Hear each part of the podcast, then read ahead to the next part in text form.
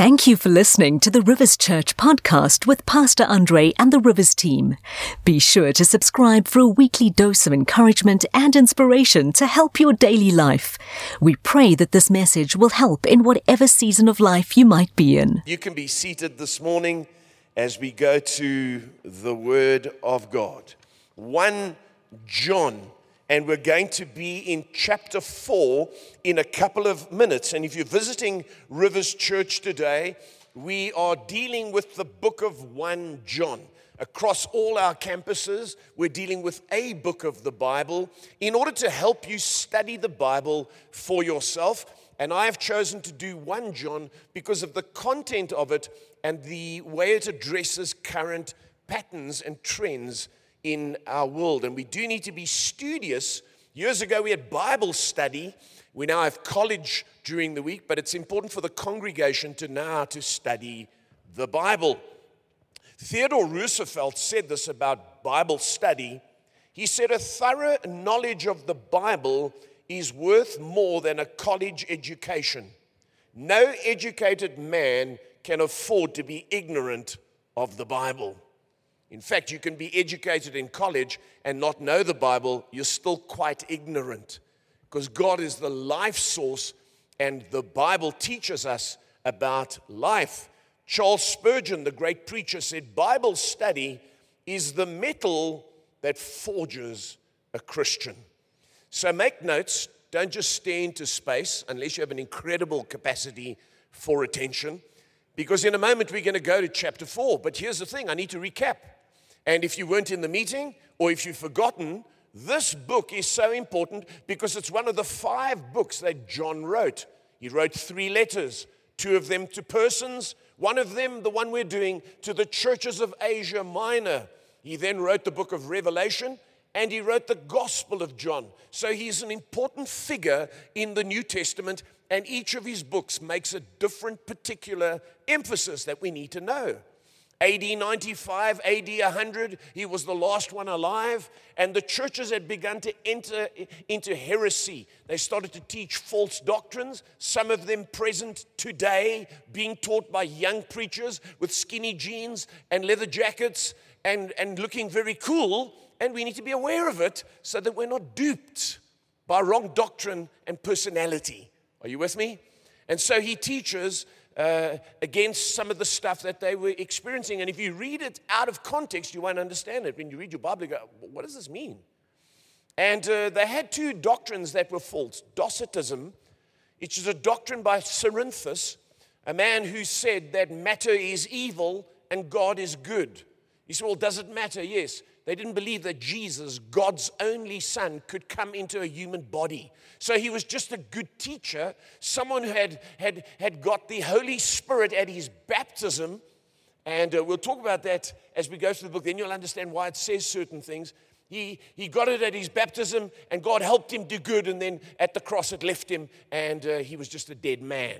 And that is not true. The deity of Christ was at risk. And in chapter one, he teaches against that doctrine that Jesus was just a man. He says he was the only Son of God. See, if matter is evil and God is good, this is what they said. As long as your spirit is given to God, you can do what you like in your body. God has forgiven your sins, your spirit is saved, and whatever you do in the body doesn't matter because God loves you. And if you look at the world today, the love of God has been taken to such an extreme that Christians think that they can do as they like, and they're even advocating heinous, perverted behaviors that God doesn't condone, and they're telling the church to get with the times. This book is relevant for right now, and you not, need not be confused, you need to be informed. So he deals with the deity of Christ. He deals with sin. If we say we have no sin, we lie and do not the truth. Very important for me to recap this. And then there was another doctrine other than Docetism. It was known as Gnosticism. And Gnosticism comes from the Greek word gnosis, which means knowledge. They believed they had special knowledge. And so, if you fasted or you read certain things, you could become superior. And as a result, it divided the church. That's why the word love is mentioned throughout the book. It is not the word eros for sexual love, it is family love, agape, between brothers and sisters in the church that was being damaged because some thought they were superior. Some thought they could just carry on sinning, and the church was being fractured And here, this elder John, who had walked with Jesus, saw this stuff and wrote into that context. Are you with me? So, we don't have time to recap everything today, but he's talked about us overcoming. He's talked about us not being influenced by the world. Do not fall into sin. Do not fall away. Do not be deceived. And, uh, and, and I want you just to remember this as I start off. You might be sitting here saying, Well, is this important? Couldn't you have given me something to help me succeed at work? It's more important that you know what you believe than you look at temporal success. Because here's the thing what you believe is how you will live. And if your belief system is wrong, your lifestyle will be wrong. A lot of people have tried to convince themselves of certain things because then they can justify the way they live. And my goal is to teach you sound doctrine so that you'll have a sound life and you'll honor God and you'll please the Lord. Does that make sense? And so, chapter 4, 21 verses, I'm going to read it in sections. It'll be easier than reading it in a big chunk and then unpacking it. And you'll find the word spirit, if you're making notes, mentioned five times. Lowercase s. Very important that you note that as we read on the screens. And then the word love or loved 24 times. And then it's the third time that the subject of love is brought up by John. It's almost like he's repeating himself. And you mustn't go, oh, we, we heard that last week. You need to understand he's going deeper and he's addressing an issue. Are you with me? And uh, then you read the word recognize or the word know, depending on the translation. You'll see on the screen, both words are used in the NIV. In other words, knowledge. They had superior knowledge, but here he's saying how you can know true knowledge and true spirituality. And um, before I get to start here with point one, we can look at under three main headings with some subpoints here and there just to help you break it up.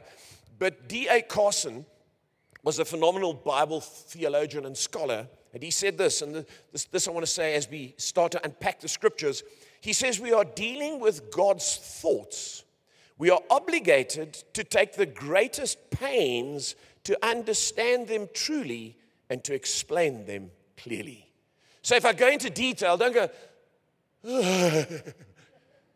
smack yourself and say, hey, pay attention, because this is God's thoughts written by the Holy Spirit. Let's get serious with them. So, number one, the first heading we're going to look at, John in this chapter tells us that we need the, what's called the discerning of spirits. We need to know how to discern the spirits and we'll look at it under three main headings here. First, discerning of spirits, and we'll come to something else. But under this heading, we, we need to understand what he's talking about. Many of you would have, uh, or, or, are in the church actually, maybe at home, are bird watchers. Any bird watchers in the church? Uh, bird watcher right in front here. You, you need a book. And uh, I have a friend who lives overseas who's a bird watcher. And it's terrible. When you go to the Pilanesberg, he just pipes up, there's a red breasted, da da da da da. And I'm like, what? He just, just was like, I'm like, it's a bird. It's a big bird, it's a small bird. It's a bird with a long tail. But when you start to read the book, the nuances of the feathers in the light, the certain call, you start to be able to discern what bird it is. And when you're bird watching, these books are absolutely essential. When you're discerning spirits, John's characteristics and identifying markers of false spirits are very clear. And he's giving us some nuances here, lest we go, oh, it doesn't matter. We need to be discerning today as to what's flying past us and what's flying into our heads via the internet. Now, television and the internet are not evil. It's sad to say that a lot of what is presented on it is. And you need to be discerning. And can I encourage you occasionally? Use the on and off button. So, John, here in chapter 4 and verse 1, we will read uh, six verses and we'll break it into sections. And uh, you'll notice it's not demonic spirits, it's a spirit. The S is the heart of a person or the mind of a person. And he says, Dear friends, do not believe every spirit, but test the spirits to see whether they are from God, because many false prophets have gone out into the world. Many, not just some, not just one, many. This is how you can recognize, remember we spoke about the word recognize or know, the Spirit of God, capital S. Every lowercase spirit that acknowledges that's the human spirit that Jesus Christ, in other words, the Christ, the Messiah, has come in the flesh is from God. But every spirit or human being speaking, teaching that does not acknowledge Jesus is not from God. This is the spirit of Antichrist, which you have heard is coming and even now is already in the world. You, dear children, are from God and have overcome them. You see, here's the context again. Because greater, sorry, because the one who is in you is greater than the one who is in the world. They are from the world and therefore speak from the viewpoint of the world. I want you to remember that. And the world listens to them. Let's just pause there. It's so important that you learn to discern what is of the world and what is of the church. Because today everything's being thrown in a mixing bowl. No, no, no. And here's the thing you might have very lovely family members, very nice colleagues at work, very decent people who are living under the common goodness of God's grace, who tell you, no, man, I, I, I believe in this and I believe in that, and you people mustn't be so rigid. Sorry, he says here, there's only two beliefs. One is that Jesus is the Christ, the Son of God, and the other is the spirit of Antichrist. Sorry if you're a relative, a brother, a sister, an uncle, or auntie, this is what the Word of God says. You know, we don't argue about gravity. If your uncle or auntie tells you there's no such thing as gravity, you say, Come here, let me push you off the first floor. They'll quickly agree with you. But when it comes to the most important things like morality, well, we all have our opinion. No, we don't. It's as strong as the law of gravity, the law of morality. And that's why we've got problems in our world. Now, let me finish here. He says, and, and I want you to notice here, he says, Christians often quote this Greater is he that is in you than he that is in the world, as if you are stronger than a non Christian. Sometimes you aren't. I've come across unsaved people who are more disciplined than me and thinner than me. That's not what it's saying. It's saying what's the Spirit of God in you is stronger in truth than the Spirit of the world that brings lies. And you need to know that and not doubt what God's put in you. That's why context of scripture. You, so many scriptures are pulled out of context and used and posted and used on screens and used on the internet, and whole messages are preached on them and they're wrong. You know what we believe. Are you with me? Now he says, We are, we'll finish off here, verse 6, we are from God, and whoever knows God listens to us. So the church is God's agent of speaking God's mind. But whoever is not from God does not listen to us. This is how we recognize the spirit, notice uppercase, of truth and the spirit, lowercase, of falsehood. Do you notice those nuances there? See, so you people speak out of the human spirit because we are spirit, soul, and body, and people get ideas and doctrines, but the, the Holy Spirit lives in us through Jesus, and He gives us the truth. Massive difference between ideologies, religions, and the truth of God's word. And so here, he's telling us two things. Firstly, if you're making notes, do not be gullible, but test. I've discovered that people are incredibly gullible. And he says here, many false prophets have gone out into the world. This is rife, this wrong teaching. And we need to now to discern preachers, teachers. They seem so charismatic and full of revelation, but we can be swayed and uh, anytime someone doesn't recognize Jesus Christ as God's only Son, that's the Antichrist. No matter how nice they are, no matter how educated they are, we need to understand. And the early church had a, had a kind of a, the, the outpouring of the Holy Spirit, and so it was quite hard for them to discern because there were lots of manifestations. William Barclay uh, gives important background material in his commentaries on the early church. And if you ever get a chance to read William Barclay, He's now passed away. I've got all these commentaries, I've had them for some 40 years. And he says this he says, Behind this warning is a situation of which we in the modern church know little or nothing. In the early church, there was a surging life of the Spirit which brought its own perils. There were so many and such diverse spiritual manifestations that some kind of test was necessary. Let us try to think ourselves back into that electric atmosphere. You've got to kind of remind yourself what was going on. And guess what? We're living in that electric atmosphere today where everybody considers that they are speaking by the Holy Spirit. Isn't that true? and you can watch meetings on TV, and they, they, you know, 5,000, 10,000 people are there, and people are being falling over and being pushed, and all sorts of things are happening. You've got to still test it. I, as a pastor, after all these years, don't go to a conference and go, Praise God. I'm like, hmm. Even the songs we sing, I'm careful of. You know, in the song set today, I noticed that we sang one song that was all about us. I'm running to the Father. I'm, uh, I'm, I'm, I'm, and then we sang a song all about Him. And I prefer to sing more about Him than about me. Because my experience is irrelevant, even if it's real. His truth is much more important. Are you with me? Now, I'm not saying we mustn't do it.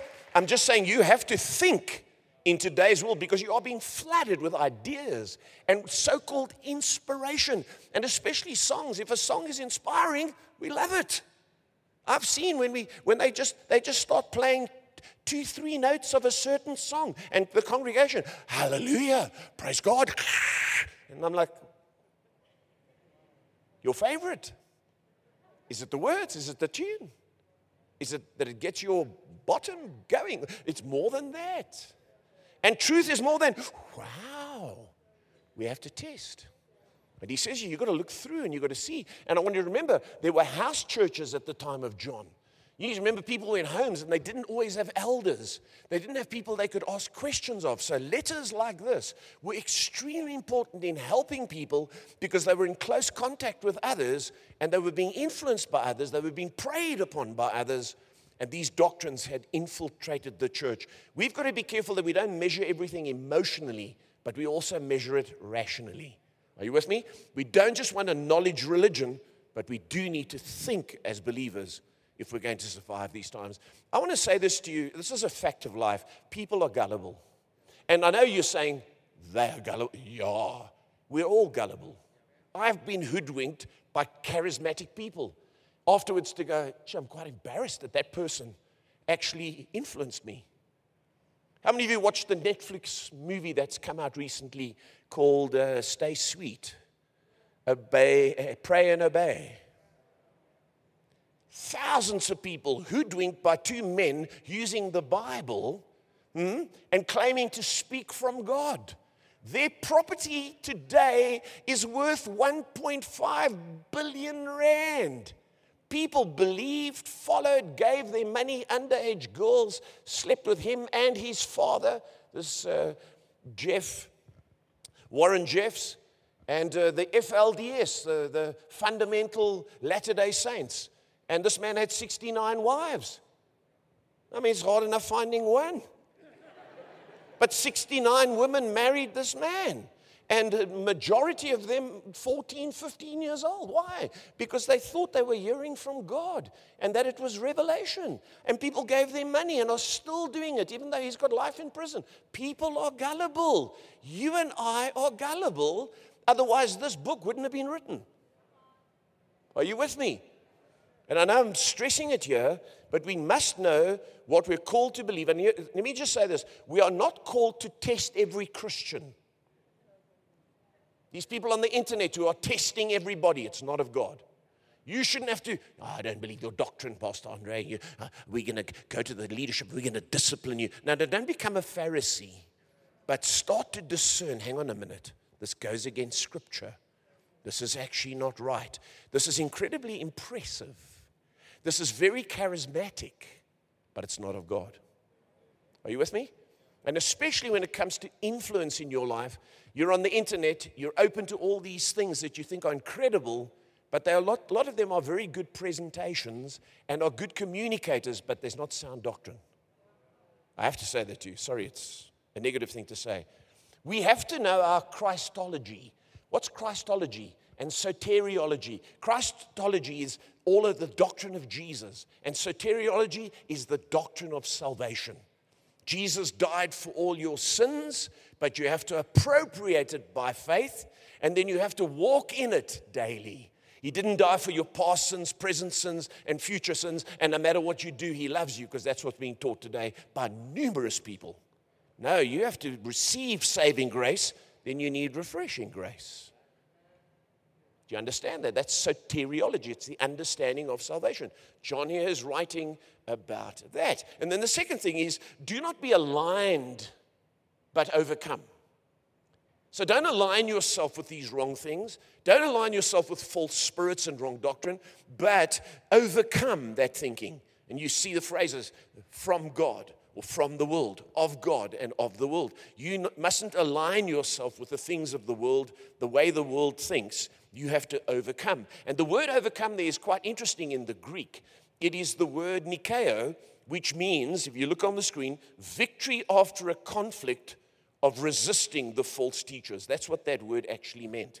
It didn't mean overcoming the desire for another smoke or you know overcoming the desire to sniff cocaine no it's actually talking about overcoming wrong teaching because your mind is more important first than, than actually your body if your mind is right your body will be in order and we focus a lot on fleshly sins that we do need discipline to overcome but here he's actually talking about mental overcoming and not aligning yourself testing everything and being a discerning christian can you do that without being negative i'm sure you can can you say amen? Otherwise, it becomes like, ooh, Pastor Andre told us that this morning. Then everything you look at, you're like, no, you mustn't be suspicious. You need to be discerning. There's a difference. Make sense? Number two, I hope this is helping you. Gosh, time flies when you're teaching from so much, such intense stuff. But number two, the second theme he comes back to again is love one another. Why? Because there was pride, there was separation, there was superior knowledge. And, uh, and what they say uh, here is what they're saying today. He says, God is love. But listen, church, listen. That doesn't mean love is God. No, no, God is love, but love isn't God. So if you say, well, but I love that person, uh, they married or they're the same sex as me. No, that doesn't make it right. See, what we're trying to do, as long as we use the word love, then everything under that banner is acceptable because if God is love, then love is God. No, no, God is love, and we love in the way He loved. Some of you are choking on this this morning in this early morning cold. You see, even people like St. Augustine, who we revere and quote, St. Augustine was uh, uh, quite a, a radical guy, slept around, drank, and behaved badly. And he says of his pre conversion days, listen to this. He says this in his Confessions, one book is written called Confessions. He says, I loved not yet, yet I loved to love. I sought what I might love in love with loving. Just leave it on the screen for a moment. This is what people are saying today. As long as I feel we started watching a movie last night, and this woman, her husband travels, and then she suddenly starts making friends with her husband's friend. And then suddenly, you know, you know there's that moment. Uh, let's run away together. And I'm thinking, you're living on the shores of the Italian Riviera, and you want to run away with this guy who's already broken up one marriage. What's wrong with you? But I, I, I'm in love. No, you're in love with loving. Love is much more than a feeling. Jesus on the cross didn't hang there going, oh, I love you, I love you. Father, take this cup from me.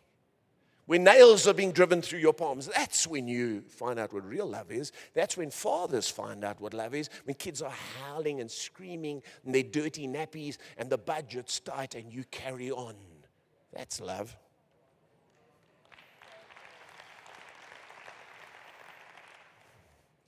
Frederick Buechner was an American preacher, and he said this To say that love is God is romantic idealism.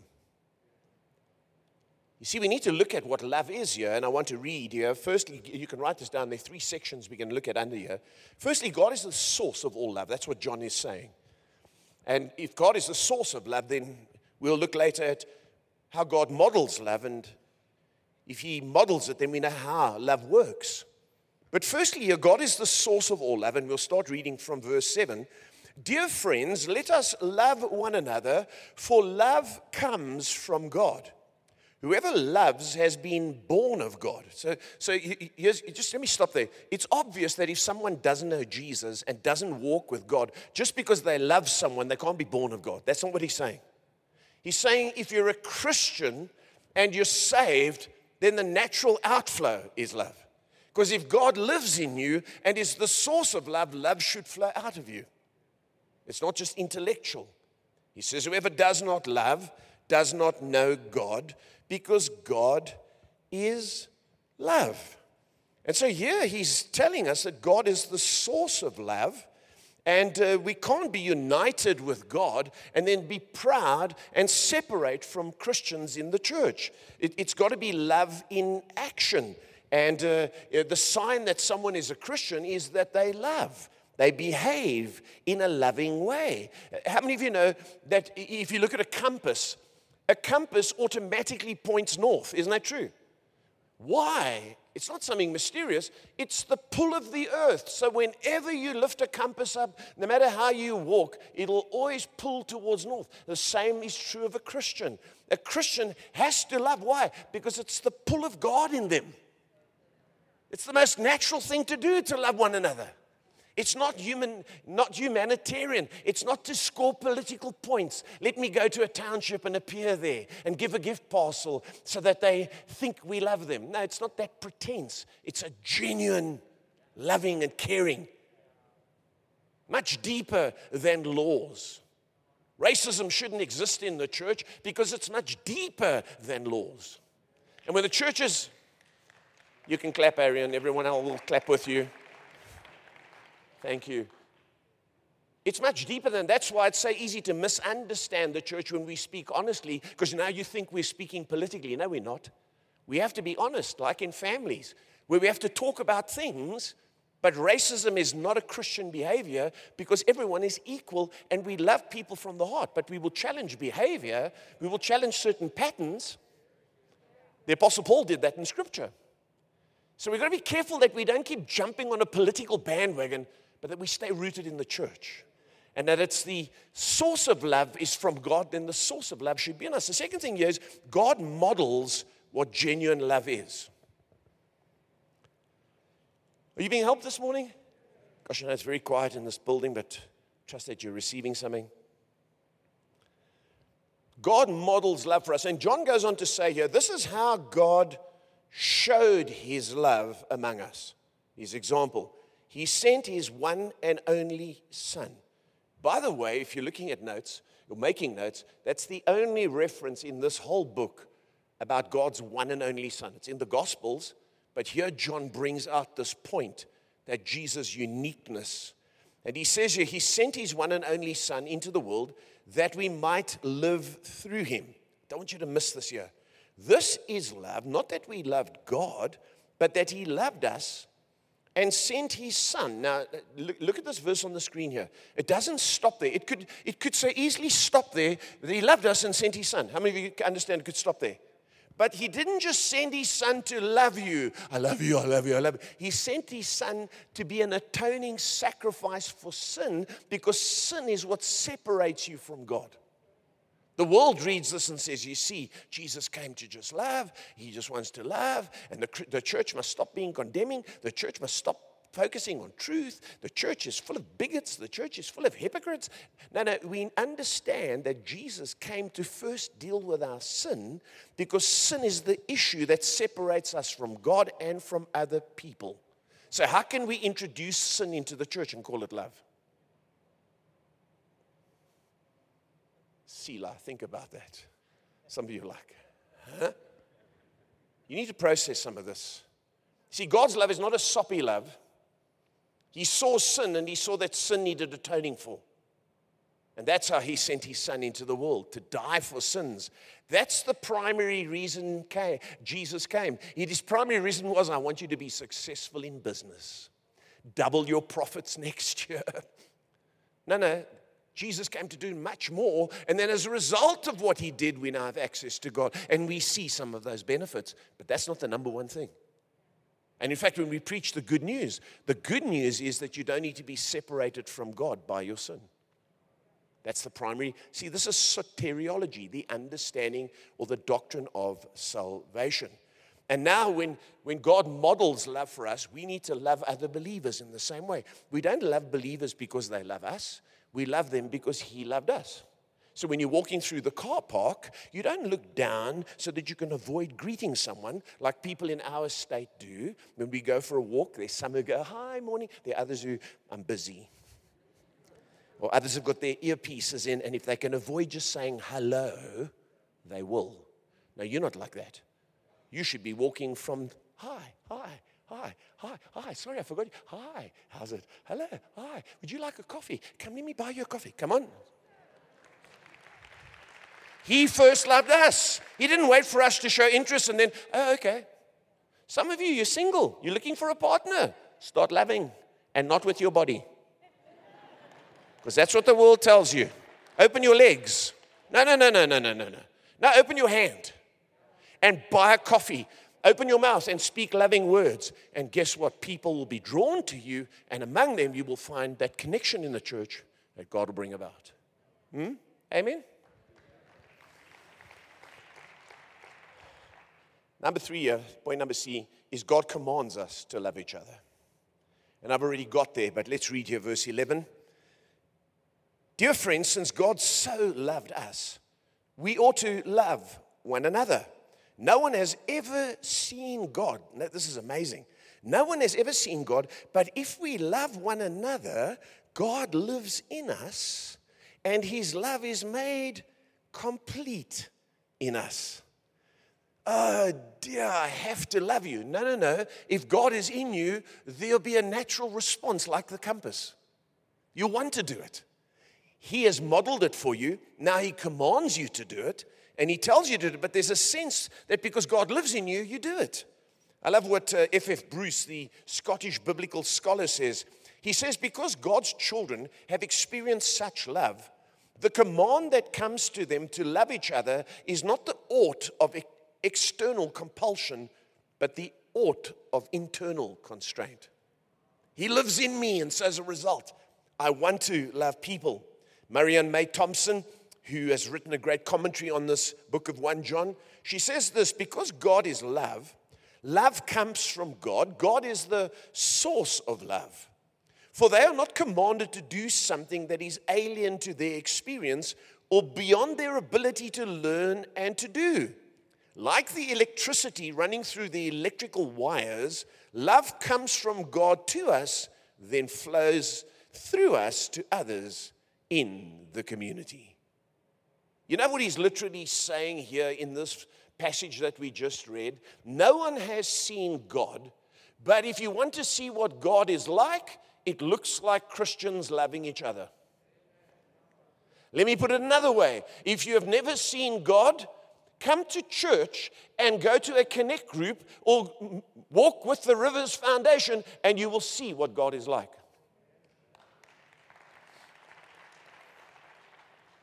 God is not the love in the wrong place, like going to a protest march and holding up a banner.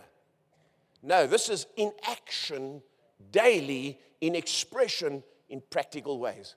No one's seen God, but God looks like Christians loving each other. We keep looking for experiences. Now, just look for Christians who love each other. It's very quiet in this Methodist church. You see, there was a great preacher that I've heard preach. He's passed away now.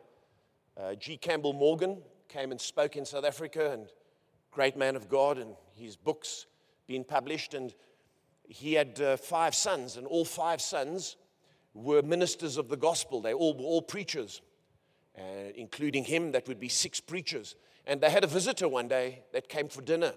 And the visitor had the cheek to ask this question So, which of you is the greatest uh, preacher in the room? And they all, with unison, said, Mother. Because mother had never preached a sermon in her life, but she had lived that sermon of love in that family that everybody knew without a doubt. Mom is the one. That's what love looks like. It's not just information, it's much, much more. Number three, are you still good? Gosh, the time is gone. I've got to wrap up here. Number three, he says we must live in God. And now he explains how we must stay connected. The old King James Bible uses the word abide. You know, like in John 15, abide in me. Here he says, live in him. It's more modern language. And I'm going to read this quickly because the time is running out. This is how we know that we live in Him and He in us. He has given us of His Spirit. And we have seen and testified that the Father has sent his Son to be the Savior of the world. If anyone acknowledges that Jesus is the Son of God, God lives in them and they in God. So, how do you want to know how you're saved? The Holy Spirit will tell you whether you're connected to God or not. And you need to stay connected, not just carry on living your life as you like, because if you're not careful, you can end up being separated from God's love. That's why we confess our sins. I'm going to jump in here. He now talks about two things, and he says here from verse 16, and so we know. Notice the word know, because the Gnostics thought they knew, and rely on the love God has for us. God is love. And let, let me not run too fast here. He says we rely on the love God has for us. We don't doubt it. Whoever lives in love lives in God and God in them. This is how love is made complete among us so that we will have confidence on the day of judgment. In this world, we are like Jesus. There is no fear in love, but perfect love drives out fear because fear has to do with punishment. Just keep that verse up on the screen. Let us move on too quickly. I'll do this as quick as I can. He's saying that if you walk in God and you love one another, you won't doubt that on the day of judgment, God's love will accept you because you love the church and you're part of the church. And he says, In this world, we are like Jesus. In other words, if you walk like Jesus with the Father and you love like Jesus did and you love the church, then on the day of judgment, you shouldn't fear or worry. You'll have confidence that you'll be saved. Are you with me? It's not about how good you were and whether you, you know, didn't think any bad thoughts or whether you, oh, I had another drink and, you know, I was a little bit tipsy. Uh, those are not good things, but that's not how you measure. You measure by the fact that you love God and He loves you, that you're constantly walking with Him, and that you're loving His church and you're being a person that God can work through. That is your assurance of salvation, not your personal performance. You'll get it maybe when you go home. He goes on to say, The one who fears is not made perfect in love. You don't know God's love fully. We love because He first loved us. Whoever claims to love God yet hates a brother or sister is a liar. Brother or sister. In other words, it's not genuine. You're not genuine here. He's talking about confidence and genuineness. For whoever does not love their brother and sister whom they have seen cannot love God who they have not seen. And he has given us this command anyone who loves God must also love their brother and sister. And so, if we know God, love should flow through us. If we know God and love is flowing through us, we can be sure that one day we're going to be in heaven with God's children. We can't claim to be Christians and hate the church. And he said that before. We can't claim to love the brothers but never express it, brothers and sisters in the church. This is not telling us to love the world, this is telling us to love the church. And I can't emphasize that strongly enough. There are so many attacks on the church today, but God says, if you love me, you will firstly love my church. And while I do love the world and have sent my son to die for the sins of the world, the bride of Christ is in the eye of God and he loves the house of God. You see, God doesn't tell us to just love people in their sin, He wants to rescue us from our sin. Let me, let me explain that to you quickly as I wrap up and the time is, is, is going here. I, I was reading that in Oregon, in the United States, the uh, state of Oregon, they had decriminalized uh, hard drug use. You can't get arrested with a needle and cocaine, uh, heroin, sorry, uh, fentanyl, uh, fentanyl and uh, meth. They won't arrest you for that because you're using it, and, and if you're using it, well, it's okay. So they've let people off hard drug use because they feel sorry for them instead of imprisoning them. And as a result, in 2021, uh, drug use was up 41% in that state. One in five people in that state of Oregon are addicts, and it has the second highest rate of drug abuse in the whole of America. And the overdose deaths in America in 2020 were 108,000 people. See, what they're saying here is don't address us in our sin. Don't try and call us from our sin. Don't try and free us from our sin. Love us in our sin. Open up places where we can get free needles, where we can go get free food, not deliver us from our sins. Love us in our sins. It's very subtle. Now, many of you, many, I would agree some of those things are good, but it doesn't deliver people. It just tells them it's okay to carry on like this, destroying yourself instead of coming out and believing Jesus to get free from addiction. Are you with me? And here God says we need to love people out of their sin, bring them into God's house, because Jesus primarily died for the forgiveness of sins. Now, I need to close, and I, will close with this. We don't have time to read it. If you go to John chapter 13, you can read this sometime. Jesus wants to wash the disciples' feet. You'll remember that? And when he tries to wash Peter's feet, Peter says to him, No, you can't wash me. And Jesus says this I need to wash your feet. Peter says, No, no, don't just wash my feet. Wash my head, wash my hands, and wash my feet. And Jesus says this to him He says, Those who have had a bath don't need to be washed all over. In other words, when you're a Christian, you've been washed, the Bible says. You've been sanctified. You've been washed by the blood of Jesus, but your feet get dirty as you walk. So we saved and loved and have been washed and are on our way to heaven, but we need Jesus to wash our feet regularly because all of us get dirty as we walk through the world. Are you with me? We hope you have been blessed and inspired by this message.